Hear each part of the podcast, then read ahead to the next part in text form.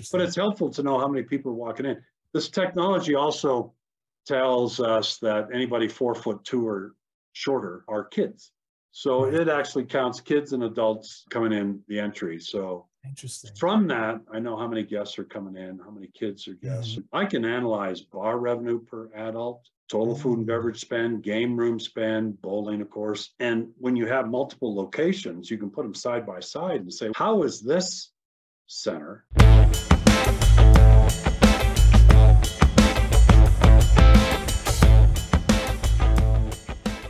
Awesome. Well, thank you so much for coming on, Don. I know we've had to move it a couple of times. I'm glad you're feeling better. But for the people that have not had a chance to meet you, tell us a little bit about yourself and what you've been up to. Okay. My name's Don MacBrayne, and I have a bowling problem. I actually started bowling in Canada in a little five-pin, eight-lane five-pin center. Oh, wow. When I was a kid. And Brunswick came to town in nineteen seventy-three when I was still a junior in high school, and opened a center there, and I went down, applied, and got a job with Brunswick as I was finishing up high school and a few years in college, and uh, got involved in their management program and spent a forty-year career with Brunswick. Yeah. And retired wow. in twenty thirteen as Vice President of Operations Brunswick for the Brunswick Zone X L brand, right. which was the large big box facilities that we started building after the turn in bowling, where it became much less focused on leagues and much more focused on how do we get the masses in and right. not just league bowlers. So we created the Brunswick Zone X L brand, which was bigger, big game rooms, more robust food and beverage, laser tag, split house, so you could still have leagues but have cosmic going on the other side, right? And uh, and really get big into group events and and heavy open play. Then retired from that in in from Brunswick in twenty thirteen and started Performance Entertainment with three partners who were developers. So they were people who developed high-end condos and one hundred home neighborhoods and commercial buildings, senior assisted living facilities and mm. stuff. And they got interested in bowling, and we, I was just retiring from Brunswick, and we put a, a company together called Performance Entertainment and uh, built, and I was the operator of the company, and we built three facilities here in Colorado, mm. three yeah, fifty thousand yeah. square foot facilities. Okay. Yeah. I didn't know you had three, but I knew there was more than one. Uh, and then I yeah, guess, we, go ahead. No, I was just going to say we had uh, one in Colorado Springs, one up in the Loveland, Fort Collins area. And mm. third one that we built was on the north side of Denver in Fulton. Okay. And then yeah. you uh, sold those to the Main Event, you said, right? We did. We, my my partners, as I say, were all developers. This was really their last, they're slightly older than me, not a lot older, but uh, this was really their last sort of realm of business. And as a developer, you build, you buy some land, you build the concept, and you sell it and mm-hmm. go on to the next project. Buy, build, sell, go on to the next, buy, build, sell. This one was different. This is buy land, build the facility, and operate. Right, hold. And so they're not really, they weren't really operators. So they're not necessarily, we were never, we never went into this with the legacy of we'll pass it on to our kids or sure. anything like that. It was a, a, a true development type business mentality that we went in on this with. Finding the right buyer was tricky. And uh, we were fortunate just to hit the intersection of being interested to Main Event while they were still Main Event and not part of Dave and Buster's. Right. And so we were able to negotiate and uh, finalize a sale on, in March of twenty twenty-three, where they purchased all the assets. And, and then I stayed on for a year to sort of assist in the transition and uh, help them understand some of the things that we do in business that maybe they weren't doing, and and help them organically with their fifty other operations sure. to pick up some tricks and tips on operating. So yeah, they don't do a lot of independent acquisitions, right? They usually build from scratch. So this they do. They we were their only acquisition that they've ever oh, wow. done, and uh, and probably because our buildings were built from the ground up, yeah. and uh, and very suited to be able to take the summit sign off, put the main right. event sign on, and uh, because we all had uh, bowling, large game rooms, and and really full commercial kitchens. Yeah. And lots of dining space. So I think that's what made it like a fairly easy acquisition for them. Right. And we that's owned our real estate. So it was a marriage with their REIT organizations as well. Yeah. yeah. Okay. So you sold both of them. Yeah. I'd like to take a second to go a little bit back to Brunswick, like you were saying. You sure. said you were over the X L division. When is that something that developed? Because obviously it's been a long-standing transition from the more league house focused centers to some still there, but other ones doing the F E C style. When was that transition, and how long did you ride that, and up to how many locations w- was the X L? Yeah, so uh, it was two thousand two that we, two thousand one that we really decided that's the way that we're going to move down the road. We weren't mm-hmm. going to build any more traditional bowling centers. I can't remember the last time. It was probably in the early nineties mm. was the last traditional sort of forty lane yeah, thirty-six thousand square foot facility that we built. And and we studied it, and we opened Reds in Edmonton, Alberta, Canada, which was huge sort of Disney-esque F E C. Yeah. And, but then that was, it's like a destination area. What can we do to get into the traditional markets in the United States? And so the first one that we built was from the ground up. The first one that we built was right here in Colorado in my backyard. Mm. At Lone Tree, and it was a sixty-five thousand square foot building, forty-eight lanes, thirty-two split, sixteen, thirty-two sixteen, yeah. big game room, huge bar, big kitchen, laser tag, sales offices, lots mm-hmm. of circulation space and all that kind of stuff. So that one was two thousand four. Okay. And and then between two thousand four and two thousand twelve, we built, I think, a total of fourteen okay. in that time space. Yeah. And uh, so it was, uh, yeah, it was sort of a, a little bit of breaking ground for the industry for this traditional behemoth retail right. bowling company to, to step into the F E C world. Right. Definitely uh, a different space. Yeah. Yeah. And we did things that we still had leagues. We didn't have leagues on Friday, Saturday, Sunday. So we kept yeah. leagues Monday to Thursday. I remember being in a sales office for Lone Tree. We had a offsite sales office, and a fellow came in wanting to get information about bowling on a Friday night. I happened to be in the office, and our G M explained, we don't have any Friday night leagues. And the guy said, well, how are you ever going to be in the bowling business if you don't have Friday night and Saturday night leagues? And so anyways, then we've got Thursday night, if you're interested in that, we got, and then the conversation went on, and said, by the way, this is a non-smoking facility. So this is two thousand four, Colorado right. was still a little bit Wild West. Nobody was going non-smoking up. Yeah. And the guy said, oh yeah, you guys are dead. There's no way it's going to happen. No smoking right. and no weekend leagues. Yeah. How are you ever going to do it? So it was really a, a mindset change for uh, a lot of people, but yeah, we're focused in on two percent of the community that does smoke and neglecting the ninety-eight percent yeah. of league bowlers and people that want to come into the facility, but won't because of smoking or right. it's always reserved for leagues or whatever. Exactly. Yeah. yeah. So just turned out to be pretty good. Your, right. Exactly. Opening up your customer base. Is that just a trend that you guys identified early on, or you just saw things move in that direction, or because that's a big investment? What's something that kind of made you guys say, all right, this is kind of where we see things going? Obviously, you're right. Yeah, it. I think it was just that. It was certainly the decline in league. I mean, I've been operating since the seventies. So it was a time where the only time you could get into the men's industrial commercial league is if somebody passed away. Right. And it, you sort of got, you were an heir apparent to that team on the league. Yeah. And and then got to the point where if you were asking people to sign up for a sixteen-week league commitment, they looked at you like you had two heads. So the whole industry was certainly changing that way. And and it became so apparent that there was opportunity in this whole world of people that would come to us twice a year instead right. of thirty-five times a year. Right. And that they would spend more, and that yes. they would tend to have a better time even. I mean, I'm a league bowler. I mean, I put my kids through college because of my ability to market and develop league bowling. Right. But but still in all, it's a huge dynamic change too.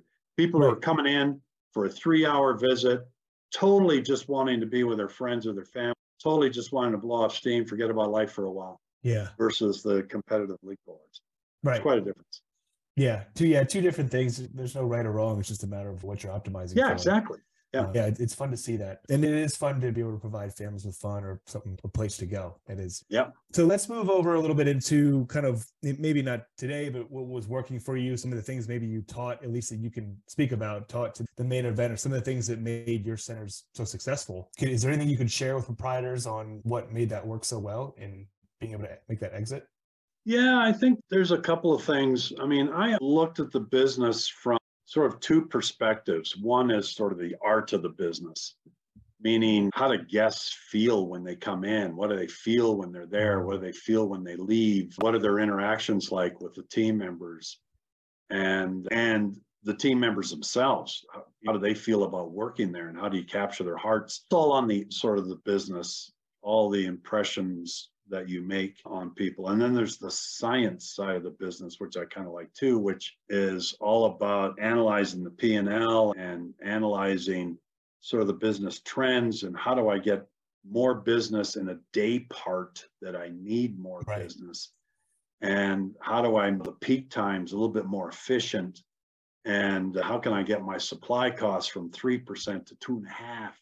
Yeah. Those kind of things on the science side are equally intriguing to me. So I like approaching the business from those two aspects. Yeah, I like that. But probably the single biggest thing that made a difference, I spent some time handling the marketing for Brunswick retail centers when we had mm-hmm. one hundred thirty-five locations or something. Yeah.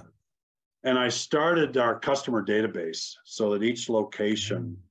was gathering database. And we actually started off sort of even, bef- this was before email marketing was popular, but mm. we'd send out monthly postcards.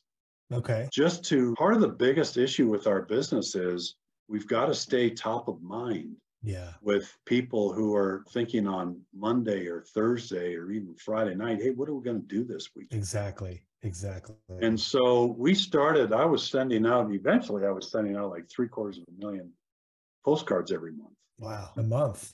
Two, a month. Wow. Two, we had one hundred thirty-five locations. Okay. Yeah. And so each location had maybe three or four or five thousand people in their database. And, and we sent out a themed postcard for every month. Like February was Valentine's theme. And it was all about, and it was, we had all these variables. I gave the, the manager, the general managers and the operations, do you want to do this package or this package? What do you want to market? Yeah.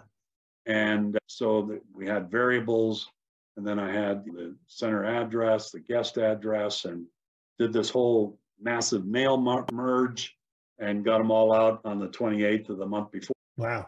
And they made it on the fridge, or they stayed on the toaster yeah. or wherever they hang out. And, and just create a top of mind. That right. created five percent lift in mm. the number of games that we sold. Yeah. That campaign, because it helped to keep us top of mind. Right. We started to switch towards email marketing, much more electronic database. So my three centers that we sold each had about fifty thousand people apiece wow. in their guest database. Right. And it, it was very robust. We, if somebody, like twice a year, we keep track of who opens and who doesn't open the email. And if mm-hmm. after six or eight months they haven't opened an email, we send them a super duper offer. Hey, we noticed you haven't.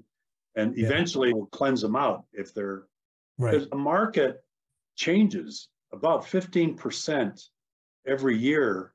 People move out of, if you've got a You're, twenty right. mile or twenty minute drive radius time, every year, fifteen percent of it moves out, maybe across town, and they're no longer really in the market or whatever. Absolutely, right. So it has to be robust. And so consequently, when you got fifty thousand people in your database, you have to get a thousand new ones every week. Yeah.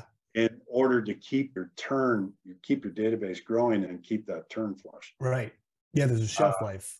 Yes, exactly right, and keep it relevant. So we had a remarkable thirty-two to thirty-five percent open rate. Wow. In our email. Yeah, that's great. Yeah. And, and a lot of click-throughs. So it was really, and talk about staying top of mind. It, you know, it's all about the subject line and getting people to go, wow, click on that. And truly what it boiled down to is from the old days of league bowlers, where we had thirty-five hundred adult league bowlers bowling across seven days. If I'm going to have a Saint Patrick's Day tournament, I could go lane to lane, talk to every guest in seven days and make sure every one of them was aware of that and even put a flyer in their hand. Right. When you have guests coming two or three times a year, you, you can't do that. Right. So you have to figure out a way to, to be relevant, to have offers that they're going to open, and and be a big part of making that the chunk of your market. Of course, social media and all the rest go with it. So we had to figure out something to replace Yellow Pages. Right. Yeah. Those two are the same concept, just a different platform or application. But it's the yeah. same thing, keeping top of mind. I always try to convey the concept that most people have a short list of things that they're going to do on a weekend, you know, the same three or four restaurants or whatever they're going to do. As long as you're on that list and you keep somewhere and you don't drop off that short list, you're going to get your hits eventually. And yeah, if exactly. you can take someone from two times a year to three or four, oh, you essentially double your business just by getting them to come one or two extra times a year. Exactly. You know? And that's easier. It's a big spend. Right. It's a big spend. But on the flip side, it's a big commitment to us to make sure. I mean, if you think about how busy people's lives are, and they're deciding that they're going to spend two and a half, three hours at your place with their kids or with their extended family that are visiting or with their pals or whatever. And they're going to, they're going to spend a couple of hundred dollars, maybe three hundred dollars. Right. They're going to spend fifteen minutes driving there. I mean, in the middle of the day or whatever. It's a huge commitment. We yeah. just have to make sure that we execute right. flawlessly. Right. Got to make sure that Friday, Saturday, Sunday, we're staffed right. All the equipment's working mm. like pristine, inventory's right, all the prep is good, and and all the rest of it, in order to see if we can get that one hundred thousand dollars Saturday. Right. Whatever, whatever the goal is, to stretch it. I mean, I've always thought there is a way to analyze a Saturday, even if a place is a busy Saturday, they're doing a forty thousand dollars Saturday, whatever it may be. There's a way to get it to forty-five. Right. There's a way to take your busiest day and make it better through proper staffing, proper preparation, making sure everything's working right, figure out how to make the turn faster and easier, all that kind of stuff. That's a little bit more of the science mm-hmm. of the business, is yeah. adding ways to, I mean, effectively get a whole nother three hours in the day. How can you figure yeah. out how to do that? Right. Yeah. yeah. Or increase their spend, or yeah, whatever it is yes. while they're there. Yeah. Uh, I, over time, talking to different proprietors, I've kind of come to the conclusion there's really only three ways you can increase the business. You can increase your average ticket, the visit frequency, how many times they get you, and then just new customers coming through the door. Yep. So any exactly combination right. of those is that's basically your three options. You're exactly right. Agree with that. Yeah. Toby, is there anything maybe on the science side that you've seen work well, whether it's engineering a nice wait list where they're doing activities during that, or what have you done some of the science things to increase maybe that average ticket or get more out of those precious visits that people make? I've always been a proponent of embracing technology. So we try to stay on the leading edge of a lot of that. And we're big on people being able to book online. Yeah. In, in the meat of the season, we're sort of on the northern side of the country in Colorado. So we really do have some seasonality. Sure. But in the November, December, January, February, March part of the season, booked business is thirty-five percent of our open. Okay. And, and it's big. We only book at rack rate. We add a convenience fee. One thing that's come out of the pandemic is having food delivered to the house, making sure that life is simple and all the conveniences that we've sort of figured out through the pandemic, I think are things that are going to keep with legs. They're going to, they're going mm-hmm. to, it's going to be the last thing to drop off. If we do hit a recession, convenience fees and booking things and stuff like that might be one of the last things to drop. Sure. But, but that that was really big. And then we added on a lot of things, like if they're booking for five people and they put their names in, we just assume they're going to need five pair of round shoes. So we just add that in. And then they can add on game cards, they can add on laser tag, and they can bundle all that in and click and buy it and reserve it for seven days, ten days, two days out. And then when they come in, and all that is already paid, uh, the food and beverage spend goes up. Right. Because it's like that spend yeah, for activities like, is yeah, already, yeah, right. already done behind yeah. it. And then they leave having spent another one hundred seventy-five in food and beverage, mm-hmm. feeling like, wow, that was three hours. That was a lot of fun. Yeah. And they don't feel quite so pained by the right. full amount. Yeah, you kind of space out. The, yeah. You know, the... So I really think that that's made a, a huge difference from a technology standpoint. I analyze things probably to the point where I've got some matrix that I use, look at every week. I know we have guest counters. So I know how many guests walk in every day, by hour, and uh, which helps to load your staff on intelligently. If you look at revenue, it's a lagging factor to the guest walking in, right? So right. if you're looking yeah. at revenue by hour, right, it's right. behind the guest count. So if you look at guest count coming in, you can actually get an hour ahead of them with staffing. Is that what the lag is, about an hour lag? That's the lag. Okay. So maybe two hours behind okay. the revenue. Yeah, right, yeah. right.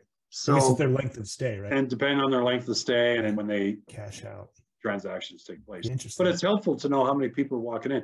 This technology also tells us that anybody four foot two or shorter are kids. So right. it actually counts kids and adults coming in the entry. So interesting. From that, I know how many guests are coming in, how many kids are guests. Mm-hmm. I can analyze bar revenue per adult, total mm-hmm. food and beverage spend, game room spend, bowling, of course. And when you have multiple locations, you can put them side by side and say, how is this center getting seven dollars and thirty-five cents in bar revenue per adult guest, and this one's getting five fifty. Yeah, right. And wow. so you start to kind of think about ways that you can improve. And yes. you're looking at last year, and you're looking at Friday versus Saturday versus Sunday. Yeah. You're looking at total guest spend and things like that. So those kind of analytics kind of drive some thought process. You can get pretty sleepy in this business. Yeah, no, you're, you know, if you've been really doing it for a while, yeah. yeah, you've been doing it for a while. It's like the old mimeograph machine. It's just boom. right. But if you, I love it. If you, if you stop long enough to look at some of the analytics, like one of the things that we did, which, which is pretty interesting, we always kind of thought, what is, what is the maximum business we could have? What is, what's your ceiling? When you have a, when you're selling by the game, it's really difficult to try to figure out. You could say, we should be able to sell five games an hour. We got this many lanes, this many hours. So maybe this number of games makes sense. Now that it's time, if you're open from ten in the morning to one in the morning, you have thirty-two lanes, you know exactly how many hours you could sell on a yeah, Saturday. Right. And you're selling everything by time. So you're selling it by the hour and a half, two hours. Birthday parties you put in, group events you put in, all of a sudden you can say, we ran at eighty-two point five percent lane efficiency yeah. to the total that we could have. Right. That's pretty good. Yeah. That's not bad. It's kind of cool to know where you're at. And then it's a matter of saying, how do we get to eighty-five? Yeah, right. How can we squeeze it? Like, where are the holes? Like, what's going on? Yeah. So those are the kinds of things from a science of the business that kind of get me a little tingly. Yeah, no, that's really cool. Now, do you ever do a comparison of the occupancy, like total occupancy versus revenue? Is there a way you could potentially get a lower efficiency but a higher revenue, or have you worked out a pricing matrix? Because, yeah, across our three locations, we have one that always performs the best in total revenue per guest visit. So they would come in at thirty-five dollars average spend.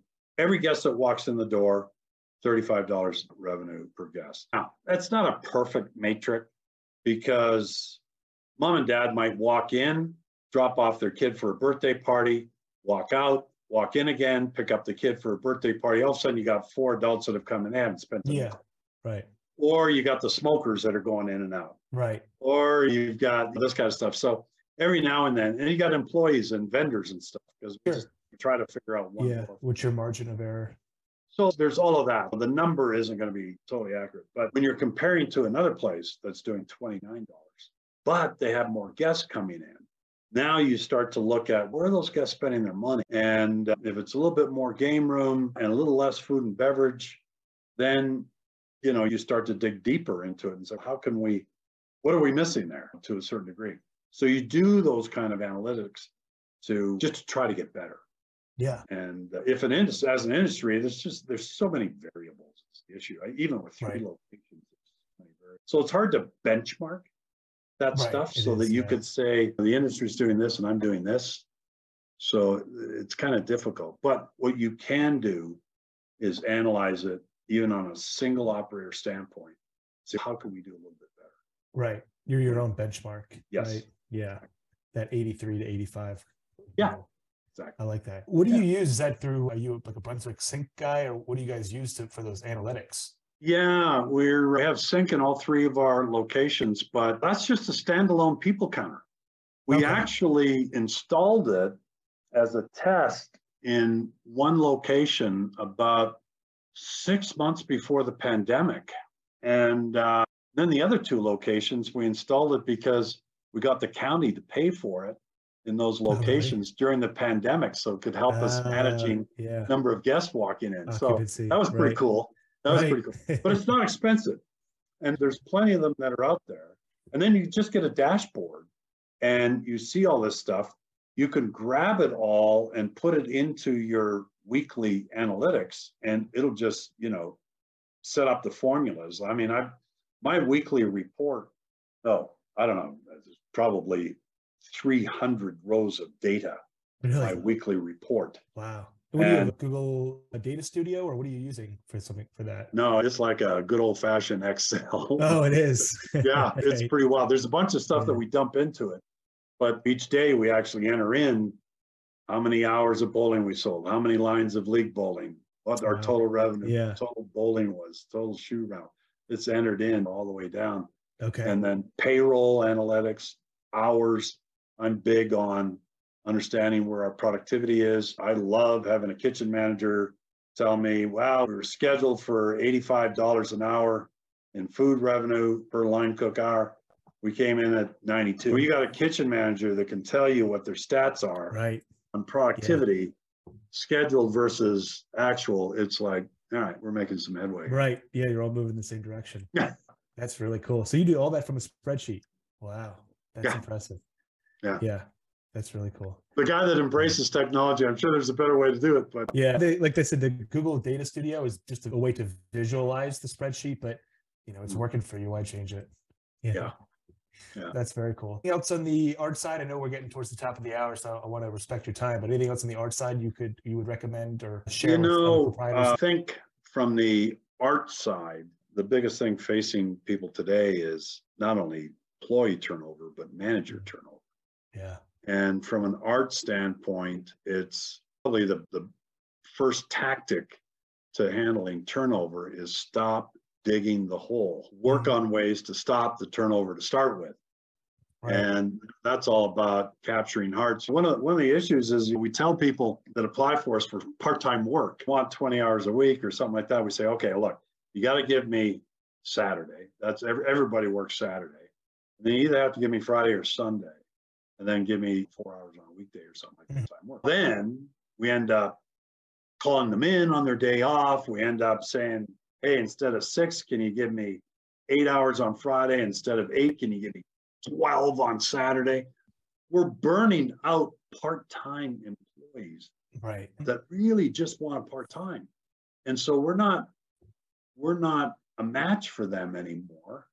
And uh, because people more than ever want to seek balance between their work life and their home life. And if this yeah. is a part-time job, they've already got another job. Now they got to seek balance between all three.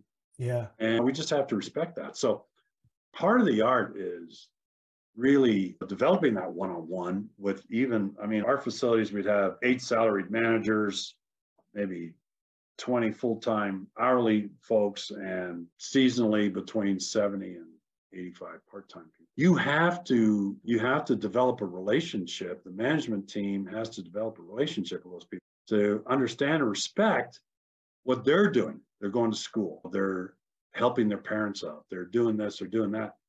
And without developing a little bit of a relationship, the turnover is just going to be higher. Yeah. And I think a big part of that is certainly contests and things, but, you know, you kind of have to get into the heart of the team members and, and try not to dig the hole. And then the second part of it is recruiting their friends. Yeah. You've got great team members. They got great friends. Right. And I think those two tactics could handle a lot of uh, a lot of our turnovers. Yeah, the turnover is brutal because you have all your training costs associated with that. They're not as productive at the beginning, and there's no line on your balance sheet for turnover, but it's very expensive. It is hugely expensive. Mm-hmm. And but you're absolutely right. If there was a line that showed the cost of turnover, the way that it's, I really haven't even seen the number since pre-pandemic. I haven't seen any restaurant association or everybody come up with what turnover is costing anymore. It used to be like five grand for a part-time employee in loss of revenue and the cost of the cost of hiring, recruiting, training, and and so on. But I mean, it could be twice that today. I don't know. Oh yeah. And when the turnover is that much higher, it's it's an expensive part of the P and L. Yeah, absolutely. The hidden dirty the hidden dirty secret. Right. Yeah. And I've seen that I think leadership for the management is typically one of the biggest factors of that turnover. If you can get a good manager in there, a good leader who can rally the troops, the turnover just really starts to come down. Kind of like you said, win the hearts and kind of know who they are and rally them. It really lessens the blow. Yeah. Great. Awesome. The last thing I wanted to ask you, Don, because we're coming to time here, is the where you see things going. So maybe the next twelve, eighteen months or so, where you see the industry headed to. Wow, twelve, eighteen months. That's that's interesting because it's going to go one of two ways. I mean, these last twenty-four months, I mean, having P and L responsibility is if somehow you screwed up the last twenty-four months, what kind of operator are you? Because everybody's just done, uh, I mean, it's just been great. But if we do head into some recessionary times, what I've noticed from the four sort of corners of the F E C business, as far as bowling, food, bar, games. If you use those as the four foundations of a bowling anchored F E C facility, bowling and food will hold. When families come in, as long as they're working, they're going to continue to entertain. In Colorado, we like to say, they may not go up the mountain twelve times in a winter. They'll go up three times, but they'll still want to spend time together and recreate together and have fun together. Yeah. So bowling, as long as the family feel secure in their income. But what the little transition happens is games and bar tend to decline a little bit. They're not necessary to the family getting together. Right. Bowling is all about family getting together, even three mm-hmm. generations. Right. And people have to eat. Right. We went through a little recessionary time in Colorado in twenty fourteen with oil and gas, as did Oklahoma and Texas and all that kind of stuff. That's where we noticed it, was bowling and food stayed, games and bar declined a little bit. So it sort of passes the gut check a little bit. Yeah. And they tend to be high ticket too. Bars yeah. expensive. Yes, it's, that's right. And therefore, people sort of tend to calculate a little bit of R O I in their own head as to, man, am I going to dump a hundred bucks in that game room? Right. Or am I going to feed the family? Right, yeah. So. At any rate, and since I've been in the business since uh, nineteen seventy-three, been through a few rocky roads from an economy standpoint. Yeah, any advice for uh, proprietors? And it's, it's always a matter of, for the beauty about our business is that we can manage costs to the labor. So cost of goods, labor, or yeah. to the revenue. Cost of goods, labor to revenue. And between those two, you're talking about thirty-five, forty percent of your sure. outgo. A lot of that is manageable, but it is, it's always going to be a matter of making sure you got something relevant for everybody. I mean, on the weekend, we just want to get top price. If I can get fifty-five bucks an hour for bowling, we're going to get fifty-five bucks an hour for bowling. Right. Weekdays between three and six, we have a happy hour. We sold it for six bucks an hour. Wow. So bowling is six bucks an hour during happy hour, fifty-five at prime time. So it's be relevant. Yeah. So, you know, what my favorite complaint is, I had to wait two hours and you're so high priced. It's like, well, which one of those two do you want me to fix? Yeah, take your pick, right? But when you can offer something like six bucks a month, it's at least you got something for everybody. Right. And and it's, I think during recessionary times, that's really important is, yeah. Yeah, I like that. And you know, I like the analogy that you, your buddy Tom had about the airlines and the hotels. Same premise of when the demand is high, you increase price. When demand's low, then you discount. Makes yeah. sense, a lot of intuitive sense. Because when a when an hour goes by and the lane is empty, that is an hour you never get yeah, back. Right, exactly. You can't get it back. Yeah. Inventory. Spoilage. Yeah. Awesome. We kind of uh, went to the same school of hard knocks. Yeah, right. Um, exactly. Yeah, both did some some time at Brunswick. Yeah. Awesome. Like I said, I want to be respectful for your time, Don. This has been an sure. awesome conversation. I'm sure we could go on for another hour easily on the art and science of running a center. Yeah. Maybe we'll do it again sometime, but anything if people are curious about, so, you know, getting any help on this, is there any spot you would send them to, to reach out or get in touch with you? Of course, I'm a huge B P A A fan. Probably should have had a B P A A shirt on and a big proponent of their education. Yes. Both online and in person, and and their whole marketing suite and Strike Ten Entertainment. It is when I left Brunswick and became an independent operator, that's when I really became a huge fan of B P A A yeah. because, and it was for the education and marketing. I mean, certainly the cost savings through SmartBuy is right. totally amazing. But there's always somebody at the B P A A that knows how to get a hold of me. And uh, so if anybody would like to, I mean, that'd be an easy way. Awesome. Yeah, no, yeah. that's a great, I'm glad you gave them a plug because they really are genuine and they do everything they can to help the proprietor. Yeah. Awesome. This has been a lot of fun, Don. I appreciate you taking the time to come on. We'll have to do it again sometime. Yes, Forrest, it was a pleasure to be with you. And I mm-hmm. wish you and, uh, and BAM, a really yeah. great success. Yeah, thank you very much. We appreciate that. Of course. All right. I'll talk to you next time. Take care.